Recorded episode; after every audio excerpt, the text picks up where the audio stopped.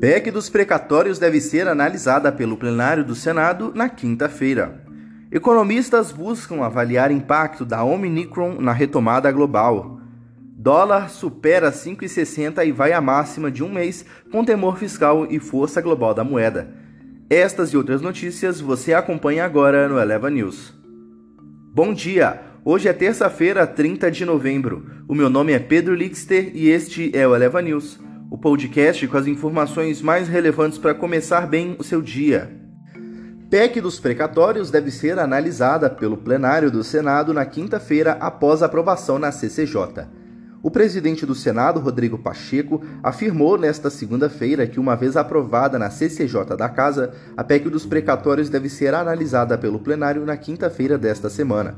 Pacheco defendeu em evento da Federação das Associações Comerciais e Empresariais do Estado do Paraná a aprovação da PEC e por considerá-la a melhor solução encontrada para conciliar o pagamento de precatórios à abertura de espaço fiscal para o novo programa do governo, o Auxílio Brasil, que substitui o Bolsa Família.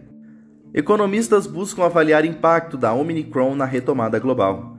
A variante Omicron reduz as esperanças de que a economia mundial possa começar 2022 em uma base mais firme e com potencial de atrapalhar os planos das autoridades, que deixariam de focar na inflação para combater a fraca demanda.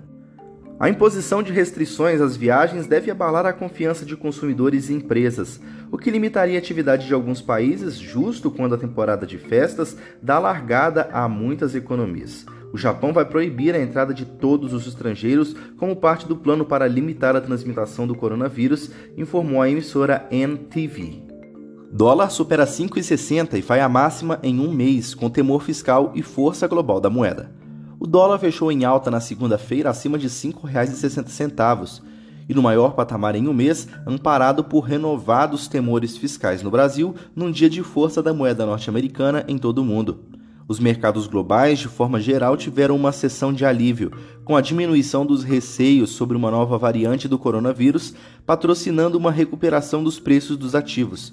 Porém, o dólar também ganhou terreno nesse contexto, uma vez que voltaram à mesa perspectivas de aumento de juros dos Estados Unidos. No fim da manhã, a cotação no Brasil recebeu impulso após notícia da Reuters de que o governo não descarta a possibilidade de ter que lançar mão de orçamento da guerra mais uma vez para conseguir viabilizar o pagamento do Auxílio Brasil. Jerome Powell vê persistência da inflação e risco da Covid-19. O chair do Federal Reserve, Jerome Powell, afirmou na segunda-feira que continua a esperar que a inflação retroceda no próximo ano, conforme a oferta e a demanda se equilibrarem mas alerta que a nova cepa da Covid-19 turva o cenário, o que os preços podem continuar a subir por mais tempo do que imaginamos antes. Abre aspas, é difícil prever a persistência e efeito das restrições de ofertas, mas parece que agora os fatores que elevam a inflação vão persistir no próximo ano, fecha aspas. Disse Powell em declarações preparadas na terça-feira no Comitê Bancário do Senado dos Estados Unidos e divulgadas na segunda pelo Fed. Na agenda do dia desta terça-feira, 30 de novembro, a zona do euro tem índice de preços ao consumidor de novembro às 7 horas da manhã. No Brasil, PNAD contínua, taxa de desemprego de setembro às 9 horas. Nos Estados Unidos, Powell e Janet Yellen discursam no Senado americano ao meio-dia. E no Brasil tem CAGED de outubro também, às 15h30. O Eleva News fica por aqui. Até amanhã.